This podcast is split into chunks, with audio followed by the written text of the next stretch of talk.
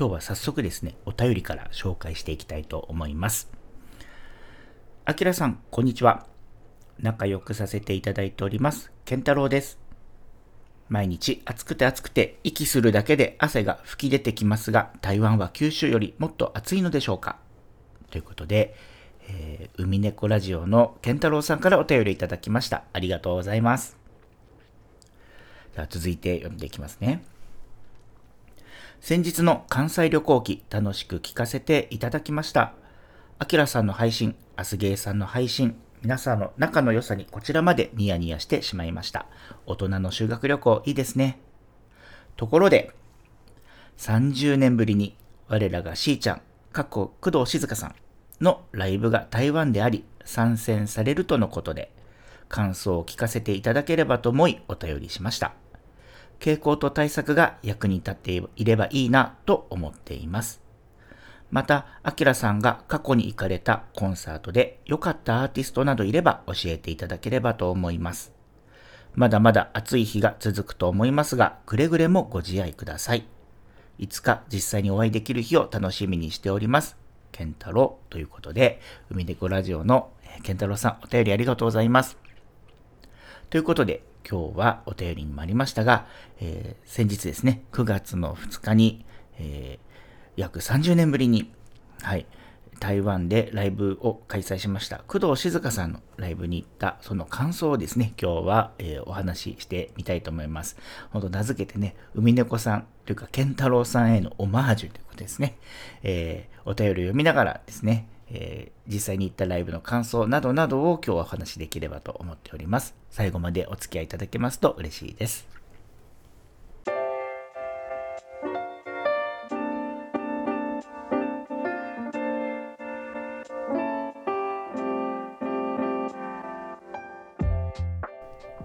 はい、というわけで、えー、皆さんこんにちは、こんばんは、台湾あきらです。皆さんいかがお過ごしでいらっしゃいますでしょうか。はい、えー、早速ですね、くがつのふつかに、えー、行ってまいりました。工藤静香さんの、えー、ライブイン台北、えー、さんじゅうねんぶりにね、台湾でコンサートするということで、ろくがつにですね、アナウンスが出て、はい、あのー、もう結構ね、話題にもなっていたんですね。で、もう順、えー、万を持してね、このくがつに、えー、ライブを開催することになったんですけれども、はい、あのー、台湾アキラはですね、その僕が海猫さんの方に、えー、お便り出した時にもちょっと書いたんですが、まあのー、ちょっと誤解を恐れずに言うとですね、まあ、めちゃくちゃファンというわけではなくて、あのー、それこそ、うん、工藤静香さんがこうアイドル四天王という、ねえー、中ですごく活躍をされていたはちじゅうねんだいこうはん、きゅうじゅうねんだいぜん半の頃にこうね、歌番組とかでこう歌を歌ってる姿とかを、まあ、よく拝見をしていたなとか、こうオリコンチャートとかでね、こう上位をこう上位にランクインしたりとかっていうところを見ていたりとかしてて、そのお名前とか有名な曲は知っているんだけれども、まあそれ以上ではないなみたいなぐらいで終わってはいたんですよね。うん、なのでこうなんで今回そのえー、ライブツアーに参戦するかということだったんですが、今回ね、台湾に台北に住んでいる、えー、ふたりの、えー、ゲイ友と、まあ、一緒に行くっていうことになったんですが、そのうちのひとり、ねえー、と僕のにさいとししただったかなの彼がもう筋金入りの、えー、しーちゃんファンで、はい、もう日本に住んでる時も何度と、えー、しーちゃんライブに行っているらしくて、はい、まさか自分が、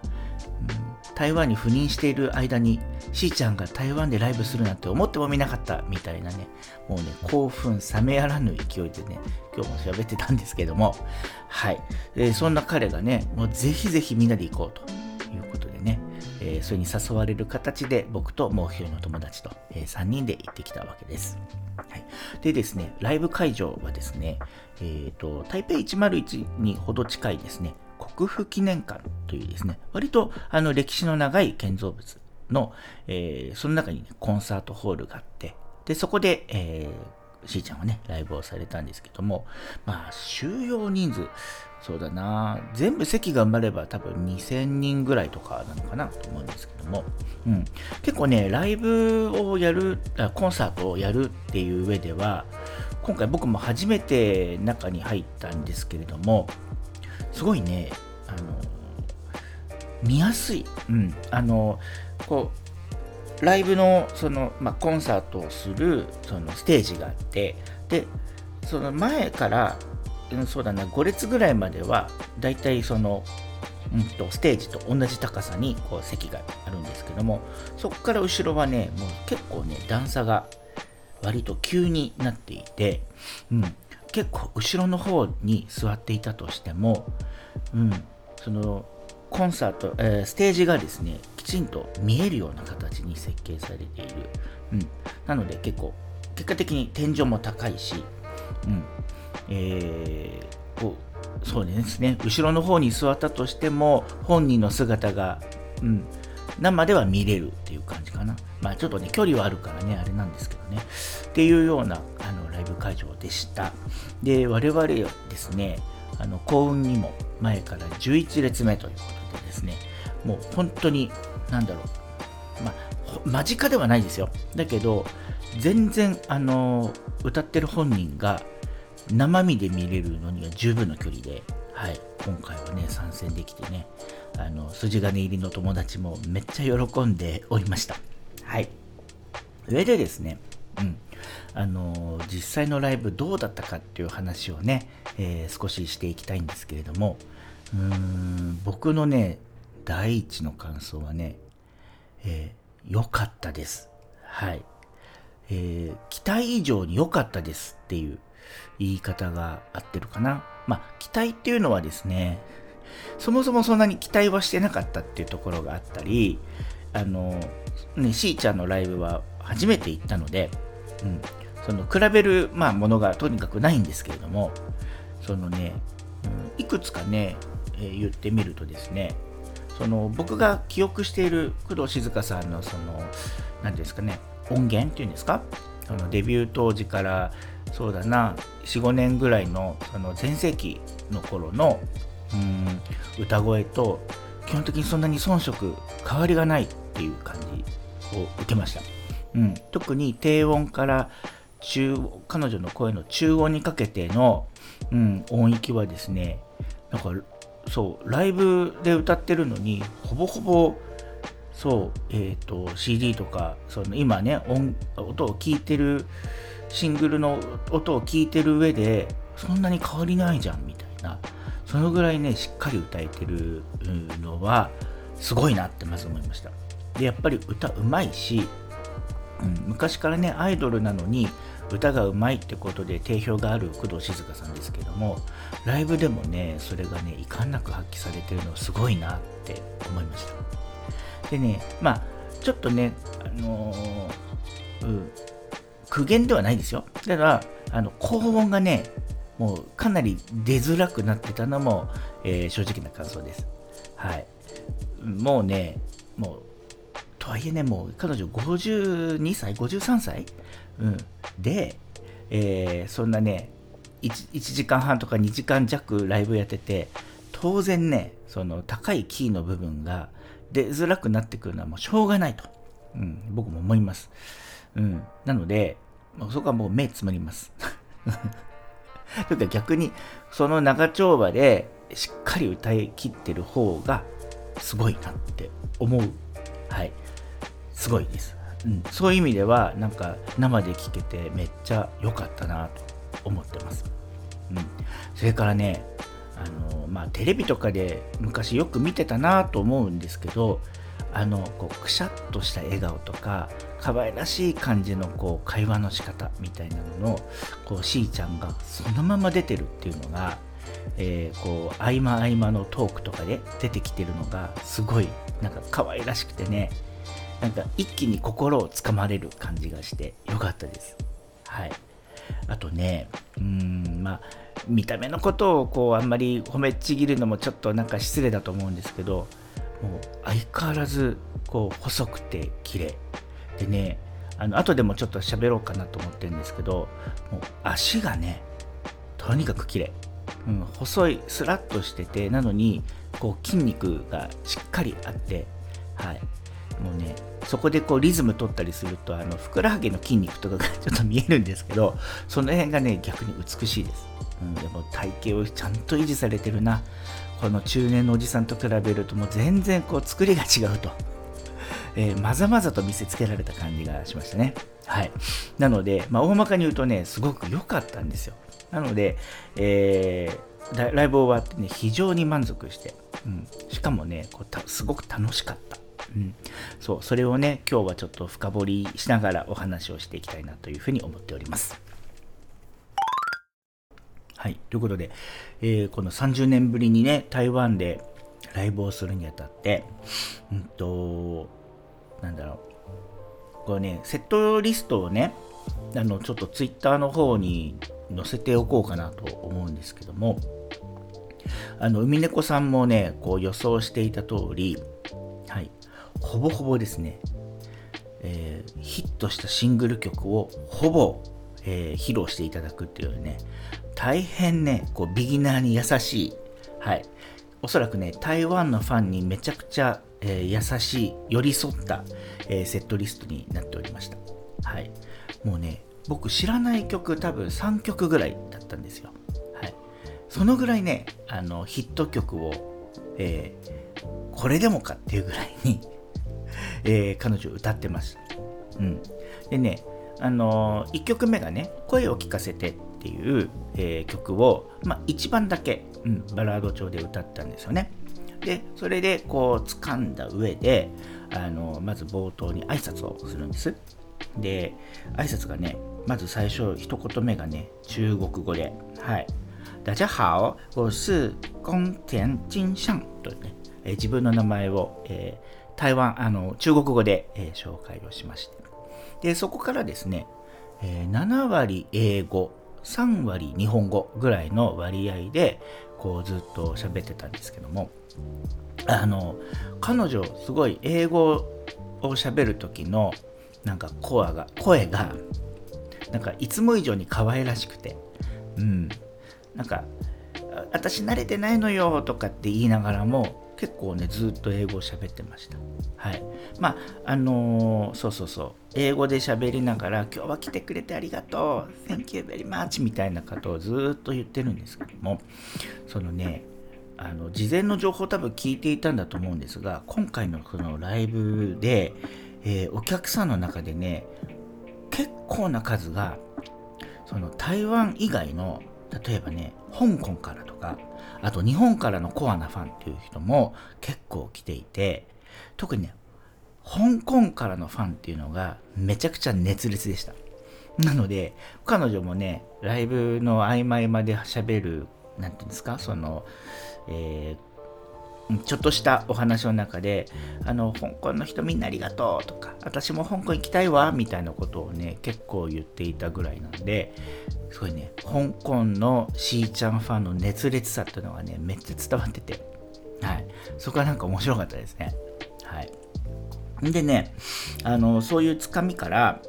うんとなんだ始まるわけですけども、うん、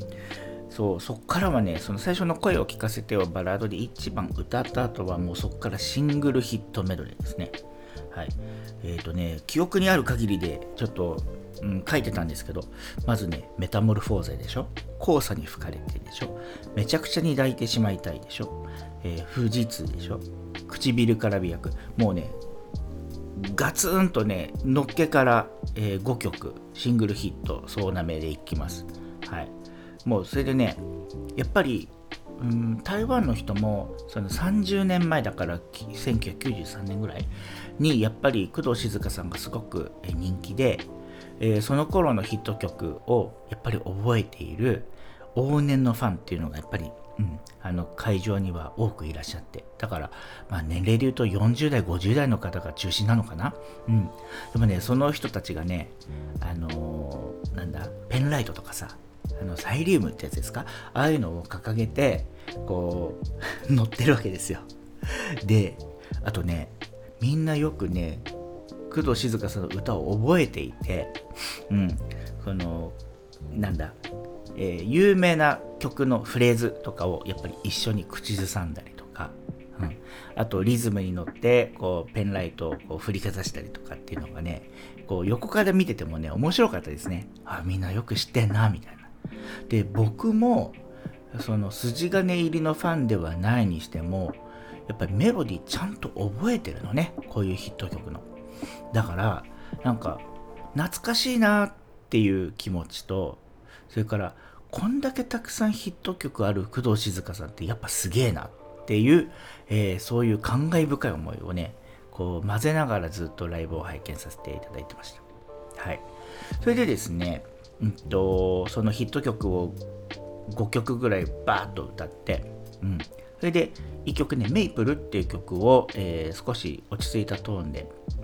はい、えー、挟んでですね、そこでいっかい衣装替えで、えー、いっかい退出されます、はい、でその後ですね、あの衣装を変えて、そこからね、あのもうデビュー曲禁断のテレパシー、それからね抱いてくれたらいいのにをね、初期のヒット曲をにきょく立て続けに歌ってました。でね、このふたつを歌ってね、彼女がまたちょっとスピーチをしてたんですけど、あの私がじゅうななさいの頃に歌った、うん、この曲はって私にとってトレジャーなのとかって言ってるんですよ、うん、なんかやっぱ思い入れがある曲もやっぱりあの詰め込んでるんだなみたいなことをこう感じさせていただきました。はい。でそのにきょく歌った後にですね、私さとかロックが好きなのよねとかって言いながらそういうロックっぽい曲調の曲を、えー、をよんきょく立て続けに歌ってましたね、えー、ブルーローズ、えー、ブルーブルベルベット、ジャガーライン、そして嵐の素顔ですね。もうこれもまあシングルヒットね、かなり後期の方だと思うので、僕もねちょっとかなりうろ覚えではあったんですけど、ああまだ覚えてる覚えてるみたいな。で特にね、嵐の素顔はね、あの有名な振り付けあるじゃないですか。あの、ね、こう 手, 手をこうきゅうじゅうどにこう、まずね、顎のとこでこうやるやつね。あれをね、あのずっと封印してたんです。あの歌ってる間。だけどこう最後のサビまで終わって、はい、一番最後にその有名なフレーズになった時に一瞬一回だけね。やったらみんな超盛り上がるっていうね、そういうファンさもね、あの欠かさないしーちゃんはさすがでございましたね。はい、そういう楽しませ方がきっちりできる人ですね。はい。で、えー、ここでまた衣装替えで、えー、退出されます。で、だからね、なんか僕の友達の筋金ファン曰く、いやこんなにね衣装替えするしーちゃんは珍しいよって言ってたんで、ああそうなんだと。うん、実際に今回だからさんちゃくね、えー、ご用意されてたみたいなんですけども、はい、うん、そういうところも楽しませてくれるっていうね、抜かりのない、はい、しーちゃんの、えー、なんていうんですか、うんとセットリスト並びに、えー、演出でございました。はいはい。でですね、その後はね、ちょっと落ち着いた曲を、えー、何曲か。はい、えーしょえー、歌い上げてまして、まず、えー、さんかいめの、えー、衣装を変えた後はまずその後は雨の中という曲ですね。これは多分シングルじゃなかったから僕も知らなかったんですけども、はい、それから恋人よ、劇場、そしてアイスレイン、えー、このよんきょくでいっかい幕を閉じます。はい、でね、えー、このねエピソードトークとしてはですね、このその後は雨の中っていう曲を歌った後に、えー、彼女がこう思い出としてね、うんえー、こういう風に言ってたんですよね。あのそれぞれ皆さんには、えー、一つ一つの曲の中に思い出があると思うんですけれどもと、えー、私にもやっぱりその思い出をね皆さんに感じてもらいたくて一生懸命一曲一曲歌ってますというところから、実はこのその後は雨の中という曲は、えー、ちょうどさんじゅうねんまえに、うんえー、作った曲で、作ったって言ってたんで、まあこれはあのー、実際に自分が手がけたのかなって思ってちょっと一生思ったんですけども、まあ、クレジットを見たら中島みゆきさん作詞の、えー、曲だったので、うん、まあ多分作ったっていうのは多分レコーディングをしたっていう意味だと思うんですけども、ちょうどだからその台北ツアーを、えー、しているその前後で、えー、多分アルバムに収録した曲なんですよね。なので本人からするとそのちょうどさんじゅうねんまえに、えー、作った曲で、それでその時に台北のツアーに来たんだけれども、その時はそのツアーのセットリストには入れなかった曲なんだそうです。なので、えー、今回はそのさんじゅうねんぶりに来るっていうことで、この曲は絶対に、うん、台北で歌いたかったっていう風なね、えー、思いをねこう皆さんに伝えていて、こうみんながね、台湾の人がみんな感動するっていうね、そういう、えー、一つのシーンもあったりします。はい。それからあとアイスレインを歌う前にね、まあ、季節のお話をしたりとかしてて、うん、私は春が一番好きなんだけど、うんまあ、春夏秋とあって、ね、これからこれは最後の曲になるんですが冬の曲をとかって言って、あのみんなちょっとえーみたいなね、ちょっとまだ全然足りないみたいなこう反応をもらいつつも、えーね、しっとりアイスレインを歌って一回幕を閉めるというような感じでしたね。うん、でここまででですね、なんと いち、に、さん、し、ご、ろく、しち、は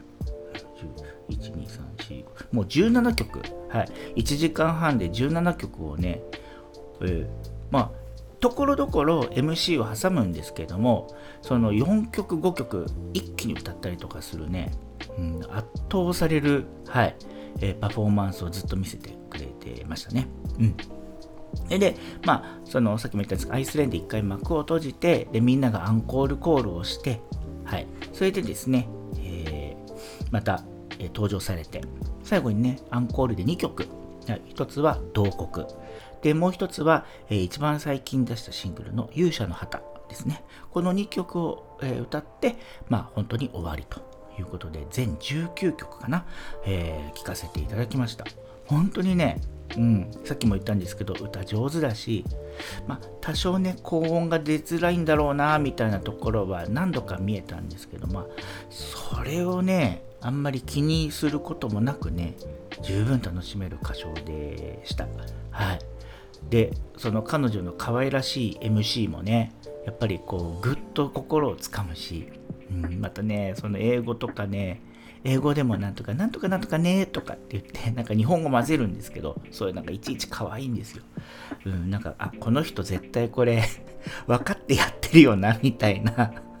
風にも思えなくもないんですけどね。うん、まああざといまでは言わないです。でも、うん、自分でそれが可愛くやっちゃってるなってへみたいなところをこう垣間見れるね、えー、なんか工藤静香さんの可愛いところがもう前面に出るようなね エムシー でね、そこもねなんかねちょっとファンになっちゃう、えー、そんな気分になりました。はい。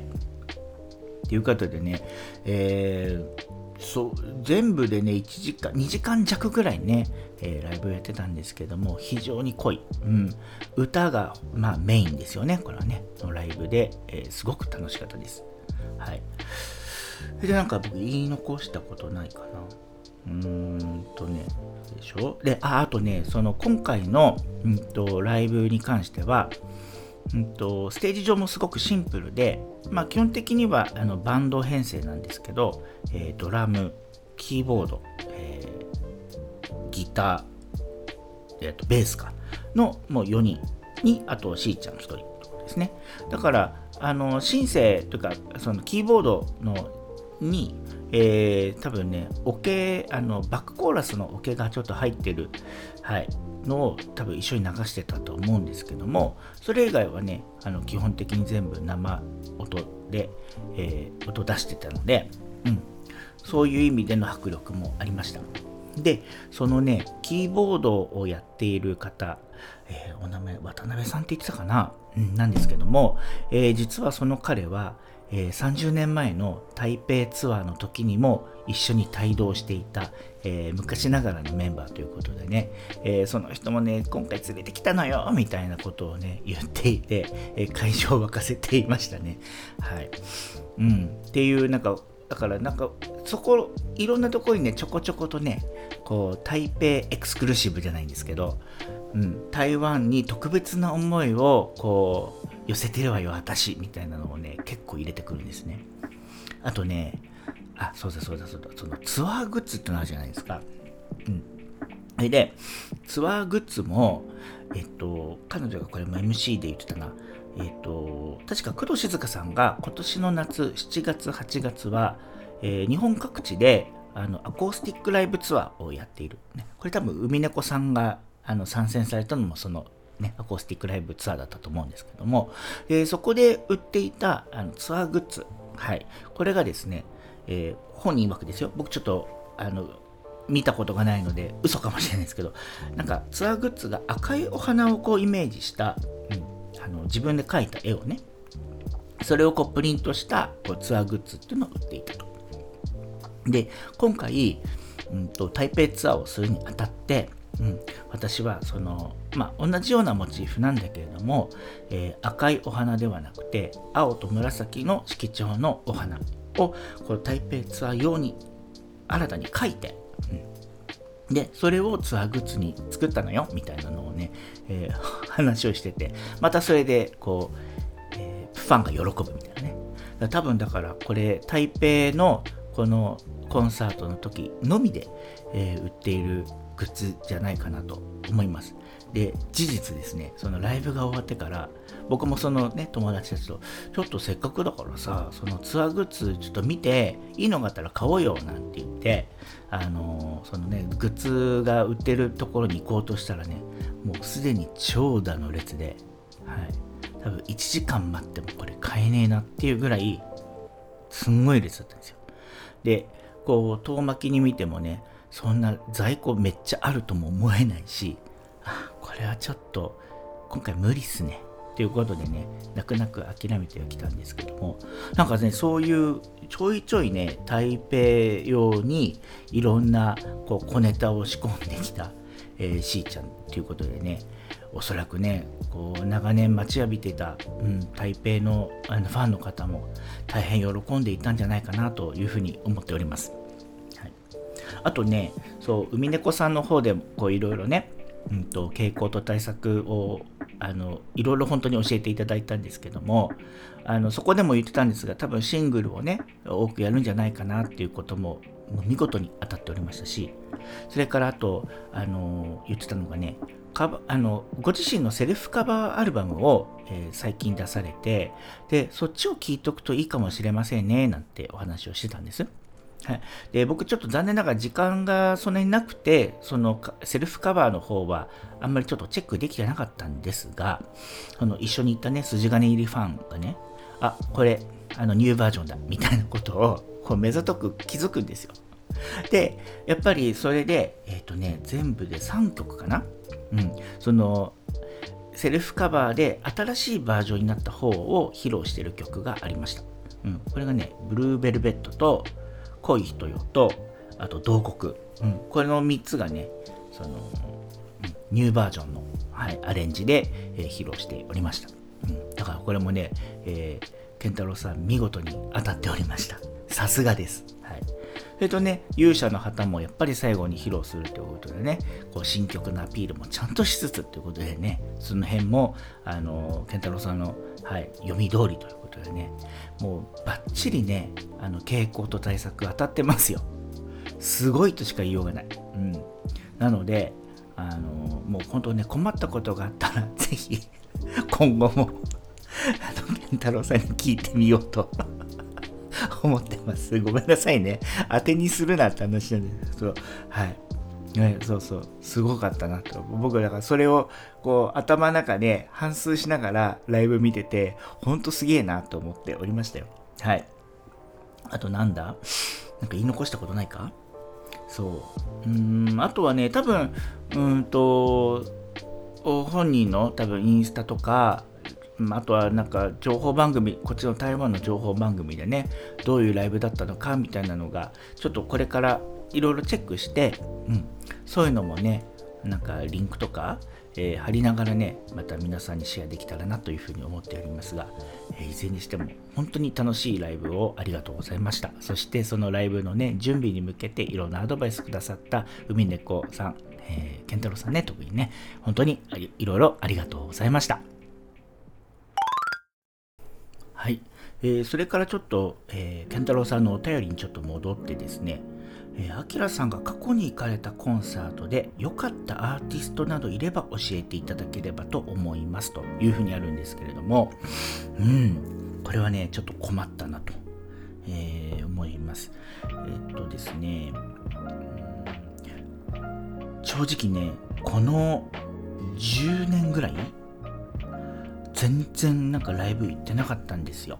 うん、っていうのがね、あの、まあ、台湾来てから行こうと思ってたライブをいちにち間違えてっていうねエピソードちょっと去年あたりに僕もしてたりとかしてるので、ますますその行く機会がなかったりしてたんですが、あのね日本にいる時はえっとまあなんかこう仕事の付き合いとかを込みでこういろんな方のライブを見たりとかはしていたんですけれども、うんとそれもだからこう表にこうお客さんとして見てるっていう感じではない、えー、見方をしていたので、それはちょっとなんかライブ観戦っていうことに当てはまらないなとか、なんか半分仕事だなみたいなことになっちゃうと、うん、ちょっとそれはなんか十二分に楽しんでないというところもあったので、うん、ちょっとそういうのはいろいろ覗いたとして、えっとね、あと僕はねなんかこう大人になってから、うん、はたちもあ違うなもっと前だじゅうななさいぐらいからなんですけども、あの、まあ、洋楽、えー、いわゆるしかもねジャンルとしたらヒップホップとか アールアンドビー、えー、このあたりをねすごくハマって聞いていて、でそのままずっと年を、まあ、重ねてですね、その頃の熱は今ないにしろ、割とそうその頃の、うん、ヒップホップ アールアンドビー をずっと聴いてるような感じなんですよね。なのでこうにじゅう代中盤後半とかでも、うん、行ってたライブって結構その アールアンドビー ヒップホップみたいなとこが多くてですね、はい、それでだからそのアーティストの名前を言ってどれだけ共感がもらえるかみたいなところが正直ちょっと、はい、疑問というか、はい、難しいかなと思っているんですが、まあ、それもねちょっとうーんまあ思い出す限りなんですけども、一つはねえっとアリシア・キーズですねが、えー、日本に来日した時に行ったライブはめちゃくちゃ感動したなっていうのが覚えてます。あれはいつだったかな、にせんねん、ななねんとかはちねんとかだったと思うんだけどな、もうじゅうごねんまえですね、うん、あれはねめっちゃ良かったです。はい、あのまあアリシア・キーズがデビューしてまだにまいめかさんまいめのアルバムだったと思うんだけども、うんもうまだ彼女が、うん、あのピアノを弾きながら歌って、うん、それでいてあのジャジーなね歌声、うん、もうね最高でしたね。うん、あれはね記憶に残る、うん、感動できる、うん、まあやっぱり自分が好きっていうね、うん、あのアーティストの一人でもあるんですけども、うんもうね好きな曲を片っ端からアルバムもヒット曲も含みで歌ってくれたりとかしてたので、思い出に残るライブの一つですね。それからねうーんあとはこれはもうもっと前なんですけども、えっと ティーエム ネットワークもう最後は ティーエムエヌ って言ってましたよね。えっとねのね解散コンサートだったかな、確かこれせんきゅうひゃくきゅうじゅうよねんとかだと思うんですけど、えっと確かあれは東京ドームだったかな、うん、に行きました。それもね割と覚えてるというか、そうですね ティーエム ネットワークはね小学校にの頃にそうゲットワイルドでヒットした後ぐらいから聞いていて、一番ハマって聴いてたのがあのキャロルっていうね、えー、アルバムだったんですけども、うん、それからすごいファンになってアルバムとかを全部買ってくまなく聴いてたんですよね。で名前を ティーエムエヌ に改名して、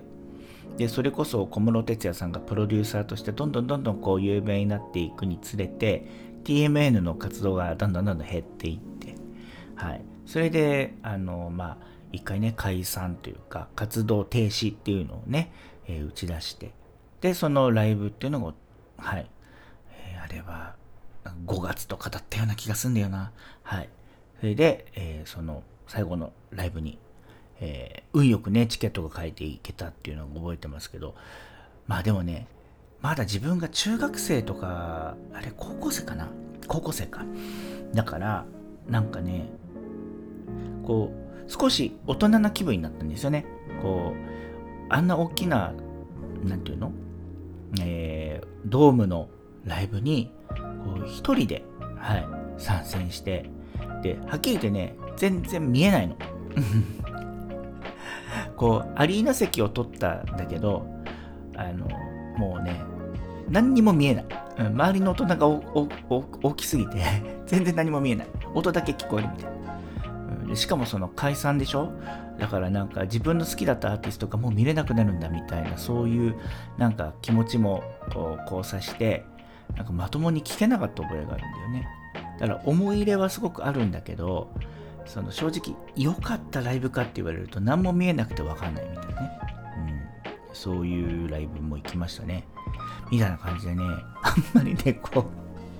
健太郎さんとか京介さんがこうねアーティ好きなアーティスト特集とかライブの感想とかいろいろねおしゃべりしてるんですけども、あんな感じで僕全然しゃべるネタがないんですよ、この件については一方でそのヒップホップとかあの アールアンドビー だと、うん、なんか大きなツアーっていうよりも割と小さなところだったり、それこそあのクラブとかで突然あのシークレットゲストで呼ばれてきたアーティストを目の前にしたりとか、うん、そういう方がなんか覚えがあるかな、うん、だからすごい身近だし、あと自分のねその毎日聴いているジャンルの音楽のね歌う人が目の前にいたりすると、うん、やっぱりそういうのはちょっと震えますよね、うん、めっちゃ上がるし、だそういうなんか楽しみ方がなんかちょっとしたコンサートをこうなんか見に行きましたっていうのとまた違うなんか楽しみ方だったりするんでなんかこれがお答えになってるかどうかわからないんですけど、はい、そんな記憶があります。はい、ごめんなさい、なんか質問が質問に答えられてないんですけど、そんな、えー、音楽の楽しみ方をしているアキラでございました。はい、えー、いずれにしても、えー、お便りありがとうございます。えー、今後ともねマブダチとしてあの京介さん、はい、健太郎さん仲良くしていただければ嬉しいです。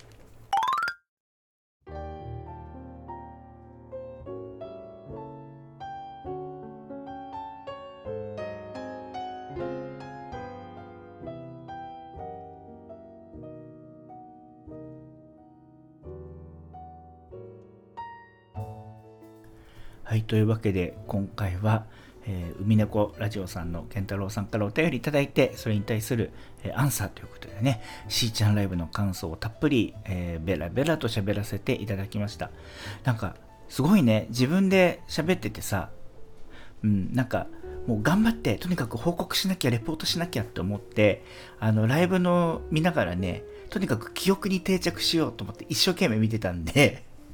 その記憶がなくなる前にね今収録をしているので、えー、割となんか息遣いも荒くねあのもしかしたら喋ってるところもあったと思いますが、えー、なんかお聞き苦しいところがあれば本当に申し訳ございませんでした。はい、あのまたねこういう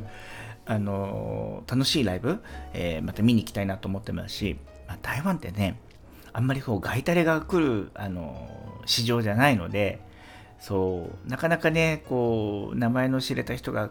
来るチャンスっていうのが少ないんですけど、それでもねやっぱコロナ明けには徐々に徐々にいろんな、まあ、日本人のアーティストの方、それから海外の方もねちょくちょく来てるみたいなので、こう情報をチェックしながらねいろんなライブにこれから精力的に行きたいねなんていうのをね、しーちゃんライブに一緒に行った友達とも喋っていました。はい、あ, あとねこれあの本当余談ですけど、そのしーちゃんライブねさっきも言った香港の方、ね、日本からもね、えー、たくさん参戦者がいたっていう話をしたんですけども、まあ、ちなみにねこうお仲間ゲイの方多分推定ですけど多分いちわりぐらいの観客は、はい、僕らのお仲間だったかなと思います、うん、割とねあのライブ終わった後とかねみんな目が合うのでなんか格好とか見てると、あ、多分こっちの人だよねみたいなのがすごく分かりやすかったりするんで、そういう結託感もね生まれたり生まれなかったりっていうねえー、なんであやっぱり C ちゃんファン一定数はあのお仲間多いんだなみたいなのもあの改めて、えー、分かった、えー、勉強になる、えー、ライブでした。はい、ということで、えー、長々と喋ってすいません、えー、このあたりでね今日は終わりにしようと思っています。はいえー、この番組では皆様からのお便りや感想をお待ちしております。えー、番組の概要欄にあります、えー、Gmail アドレスもしくは Google のお便りフォーム、えー、それからね Twitter の ディーエム 等々で、えー、いただけますと大変励みになります。どうぞよろしくお願いいたします。はいということで、えー、今ねちょうど台風が台湾に向かっている最中で、えー、一人喋り、えー、しておりました。皆さんもねうーんと天候それから今別の台風がねまた日本の方に近づくかもっていうね、えー、天気予報が出てますので、えー、そのね該当地域にお住まいの方はくれぐれもはいお気をつけてお過ごしいただければなと思っております。それではまた皆さん次週お目にかかりましょう。バイバイ。